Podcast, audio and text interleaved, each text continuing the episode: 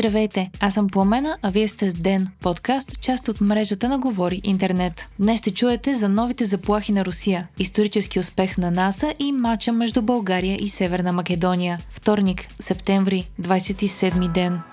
Кремъл отправи ново предупреждение, че може да използва ядрени оръжия в конфликта в Украина. Този път то дойде от Димитрий Медведев, бивш президент на страната, а по-настоящем заместник председател на съвета за сигурност. Медведев е написал в Телеграм, че Русия има право да използва ядрено оръжие, ако това е необходимо и е допълнил, че според него НАТО няма да се намеси в конфликта при такова развитие на ситуацията. В публикацията си Медведев кани читателите си да си представят, че режимът в Киев е извършил мащабен акт на агресия и е опасен за съществуването на Русия и тя е принудена да използва най-страшният вид оръжие срещу Украина. Медведев спекулира, че зад океанските и европейските демагози не възнамеряват да загинат в ядрен апокалипсис и е добре властите в Киев да си дадат сметка за това. Публикацията на Медведев идва само седмица след като президентът Владимир Путин също каза, че Русия ще използва целия си арсенал от оръжия, за да се защити и че не блафира. От началото на войната в Украина Русия неколкократно заплашва световната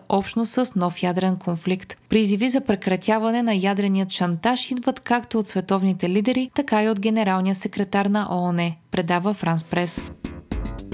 Министерството ни на външните работи днес призова българските граждани да се въздържат от пътувания в Русия, а тези, които се намират на територията на страната, да обмислят спешно да я напуснат. Причината е осложняващата се обстановка там. Очаква се до края на тази седмица да се проведе заседание на съвета по сигурност към Министерски съвет, което да обсъди ситуацията в Русия. Припомняме, че още през март месец Москва обяви България заедно с другите страни членки на Европейския съюз за неприятелска държава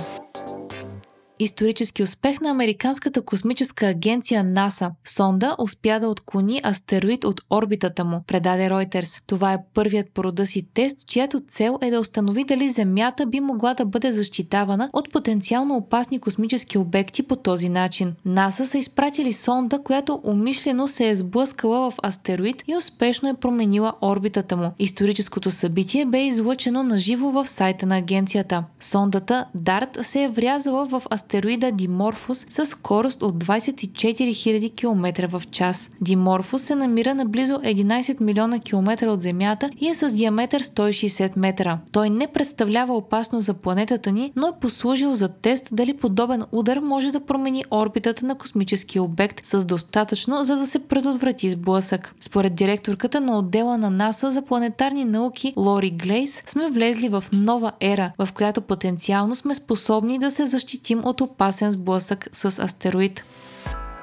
реч на омразата, освирквания и ксенофобски скандирания белязаха матча между България и Северна Македония вчера. Двата отбора се срещнаха в Скопие в матч, част от Лигата на нациите, който бе изключително важен за отбора ни. Футболът обаче остана на заден фон, тъй като още преди играта да започне, прозвучаването на националният ни химн бе придружено от грозно освиркване до степен, че музиката почти не се чуваше. Провокации и ксенофобски прояви не липсваха и през целия матч. Ситуацията веднага бе използвана от политиците в България, като се изказаха лидерите на ГЕРБ, има такъв народ и БСП, както и Ивайло Мирчев от Демократична България. Властите в Скопие осъдиха проявите по време на матча. Въпреки враждебната обстановка и грубата игра, отборът ни си извоюва победата с гол на Кирил Деспотов в 50-та минута.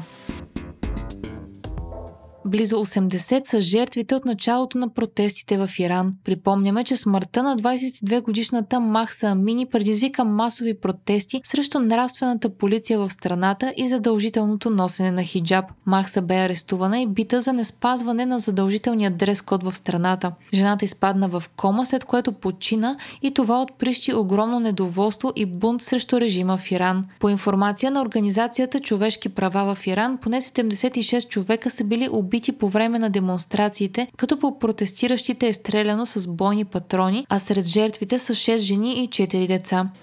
Вие слушахте подкаста Ден, част от мрежата на Говори Интернет. Епизода подготвих аз, по на Крумова Петкова, а аудиомонтажа направи Антон Велев.